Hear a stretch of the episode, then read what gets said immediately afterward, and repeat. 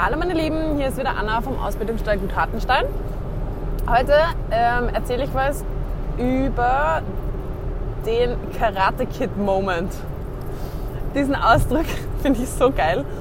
Ähm, und zwar hat den letztens eine Schülerin von mir äh, verwendet, als ich mich mit ihr unterhalten habe und hat diesen, diesen eben von diesem Karate Kid Moment gesprochen bei ihrem Pferd.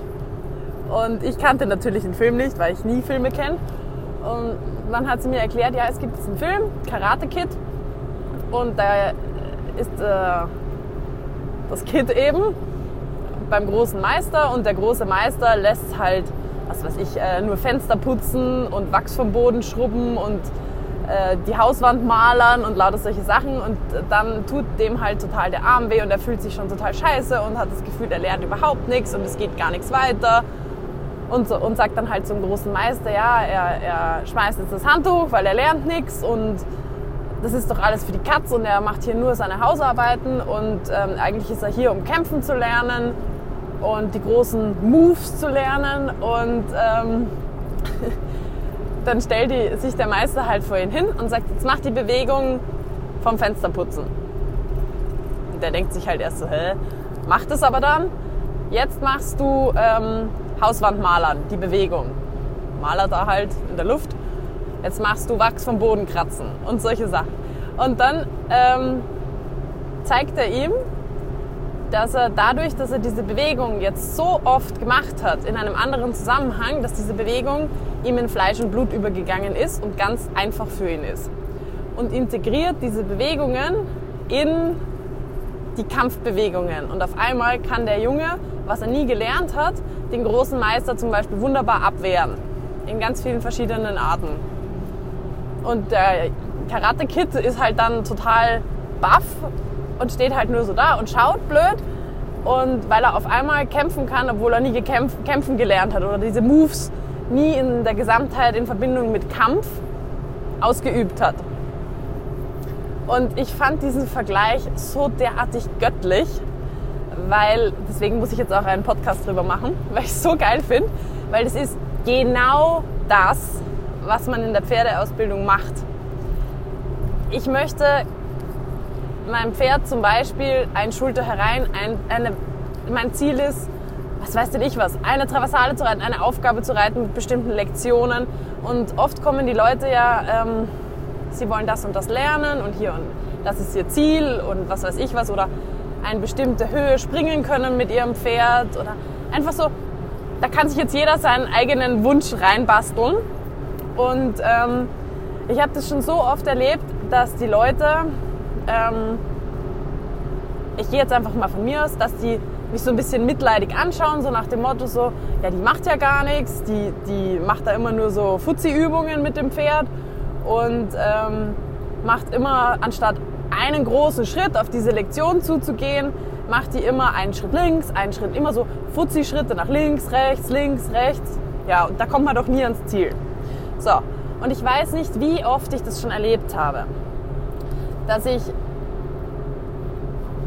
ein Pferd bekommen habe und das hieß immer, hm, und die macht ja gar nichts mit dem Pferd, das ist alles nur so pipapo und die geht gar nicht so richtig an an die Lektion dran und so weiter und so fort.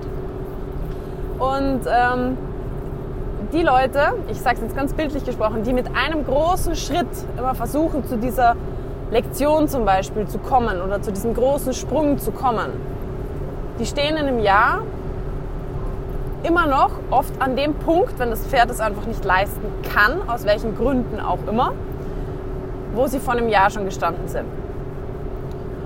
Und mit den Leuten, die in kleinen Schritten vorgehen, eben statt aus einem großen Schritt vier kleine zu machen, die sind dann ein Jahr später beispielsweise genau diese, die, die Distanz von diesem großen Schritt weitergekommen. Ohne extrem viel Druck machen zu müssen, ohne das Pferd zwingen zu müssen, ohne in irgendwelche vielleicht sogar verkehrten Verhaltensmuster, ähm, Wehr, Wehrsituationen vom Pferd, dass das Pferd sich halt gegen etwas wehrt, ähm, weil es überfordert ist, ohne Magengeschwüre, ohne psychische Traumata, ohne dass das Pferd, weil es einfach körperlich vielleicht noch nicht so weit war, in irgendwelche kompensatorischen Bewegungen ausgewichen ist. Und zwar dann vielleicht diese Lektion unter Anführungszeichen irgendwie ähm, zwar gemacht hat, aber eigentlich nicht bereit dafür war und sie dann halt immer über irgendwelche falschen Bewegungsmuster halt irgendwie rausgequetscht hat, aber den Sinn halt der Übung eigentlich komplett ähm, verpasst hat.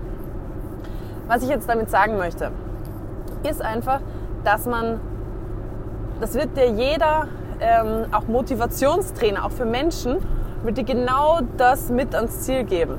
Wenn du, ach, keine Ahnung, berühmtestes Beispiel, wenn du 10 Kilo abnehmen willst, dann nimm dir nicht vor, ich will jetzt 10 Kilo abnehmen, sondern nimm dir kleine Schritte vor. Genau das gleiche ist es beim Pferd. Wenn ich einen Meter springen will an Höhe in einem Parcours, wo das Pferd ähm, koordinativ was leisten muss, kraftmäßig was leisten muss, ausdauermäßig was leisten muss, ähm, auch psychisch einfach wachsen muss, weil sich das Pferd das auch zutrauen muss. Und das muss langsam wachsen. Da wird ja auch, das sagt einem doch der gesunde Menschenverstand, dass man da nicht hergeht und sagt, okay, ich will das jetzt erreichen, also übe ich jetzt jeden Tag einen Parcours von einem Meter zu springen. Nein, da muss man das Pferd eben langsam darauf vorbereiten. Genau, und ob das jetzt ähm, so klassische Dinge sind wie eben, ich mache Stangenarbeit, ähm, ich gehe klettern, ich bereite mein Pferd über ähm, viele Übergänge, Tempounterschiede, viele verschiedene Untergründe, Arbeit im Gelände, ähm, übers Spiel, übers Longieren, über Koordinationsübungen, ja, was auch immer. Und zum Beispiel gerade mit dem Thema Brustkorbheben. Das ist für die Pferde oft so schwierig, nicht nur, weil sie es kraftmäßig nicht können, sondern auch, weil sie es einfach nicht koordiniert bekommen. Weil, das, weil sie so lange schon in, einer, in einem falschen ähm, Bewegungsmuster laufen, dass das für sie völlig normal geworden ist. Ähm, das ist auch oft, wenn ich Reitern ähm, irgendeine Bewegung zeigen möchte und die dann zum Beispiel auch ohne Pferd mal abfrage, diese Bewegung, dass die gar nicht wissen, wie sie das koordinativ hinbekommen sollen, dass sie, dass sie das umsetzen können, diese Bewegung. Und dem Pferd geht es halt einfach nicht anders. Also muss ich diese Bewegung zum Beispiel beim Menschen, beim Bewegungstraining, wird die Bewegung entweder zerlegt oder über eine andere Bewegung eingeleitet oder geführt am Anfang oder einfach nur ähm, durch eine Berührung unterstützt, dass man einen bestimmten Körperteil überhaupt erstmal spüren lernt. Und euren Pferden geht es einfach nicht anders. Die müssen erstmal lernen, koordinativ das leisten zu können. Von der koordinativen Komponente, wenn das koordinativ möglich ist, gehe ich auf die Kraftkomponente. Sprich, wenn es einen Schritt geht, wenn das Pferd verstanden hat, was es tun soll, dann kann ich mit der Zeit immer einen Schritt mehr verlangen, immer ein bisschen länger das verlangen. Um dann eben die Kraft und die Ausdauer in dieser, in dieser Übung zu verlängern. Aber das Allerwichtigste ist erstmal, dass das Pferd verstehen lernt. Dass das Pferd lernt, aha, das will er, so muss ich mich bewegen, das muss vielleicht der Rest von meinem Körper machen, dann kann ich das ausführen. Und ähm, wenn das Pferd das eben auch verstanden und koordinieren kann, dann bleibt es auch psychisch viel ruhig, also bleibt es einfach ruhiger, weil es gar keine Panik schieben soll. Wenn ich von dir irgendwas verlange, irgendeine Balanceübung zum Beispiel, und du willst das vielleicht sogar machen, du möchtest das machen, aber du schaffst es einfach noch nicht. Du willst, äh, ich sag dir zum Beispiel, stell dich auf ein Bein und ähm, hüpf einmal im Kreis oder streck ein Bein nach vorne, ein raus, äh, nach hinten raus und ähm, die, die diagonale Hand nach vorne raus und das Ganze auf einem Bein. Und dann machst du das immer anziehen, wieder rausstrecken, anziehen, wieder rausstrecken. Und du denkst dir, okay, mache ich, cool.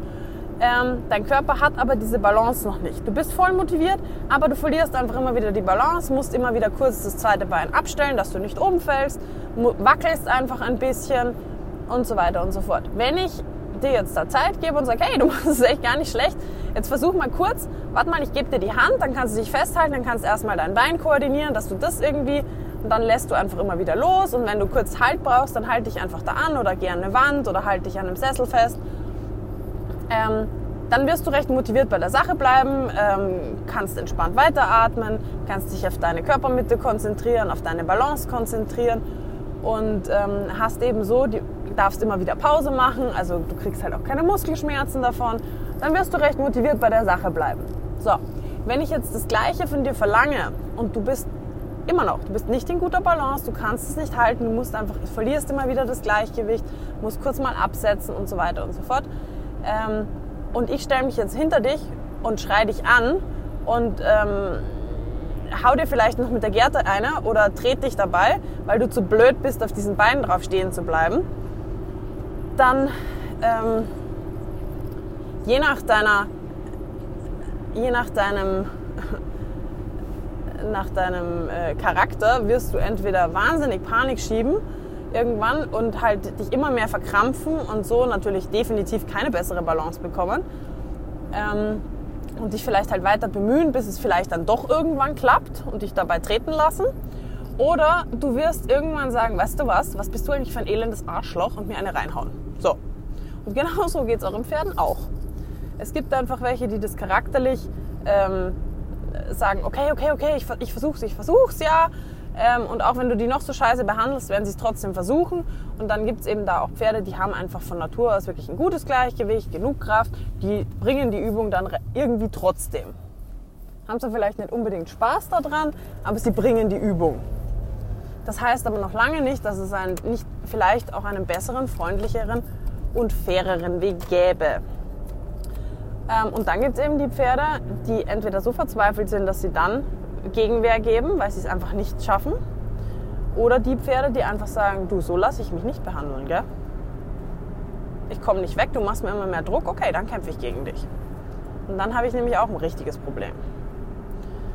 Und ähm, das meine ich mit dieser Karate-Kit-Methode, dass man einfach die schwierigen Sachen zerlegt in kleinere Schritte, die vielleicht auf den ersten Blick gar nicht so viel mit dem eigentlichen Ziel zu tun haben, die gewisse Koordinationsfähigkeiten ähm, schulen, die die Kraft schulen, die deine Ausdauer schulen und dann irgendwann kann ich diese ganzen Puzzleteile zusammensetzen, zack, boom, tada, ich habe meine, ich hab meine Lektion, an, der ich eigentlich, an die ich eigentlich ran wollte.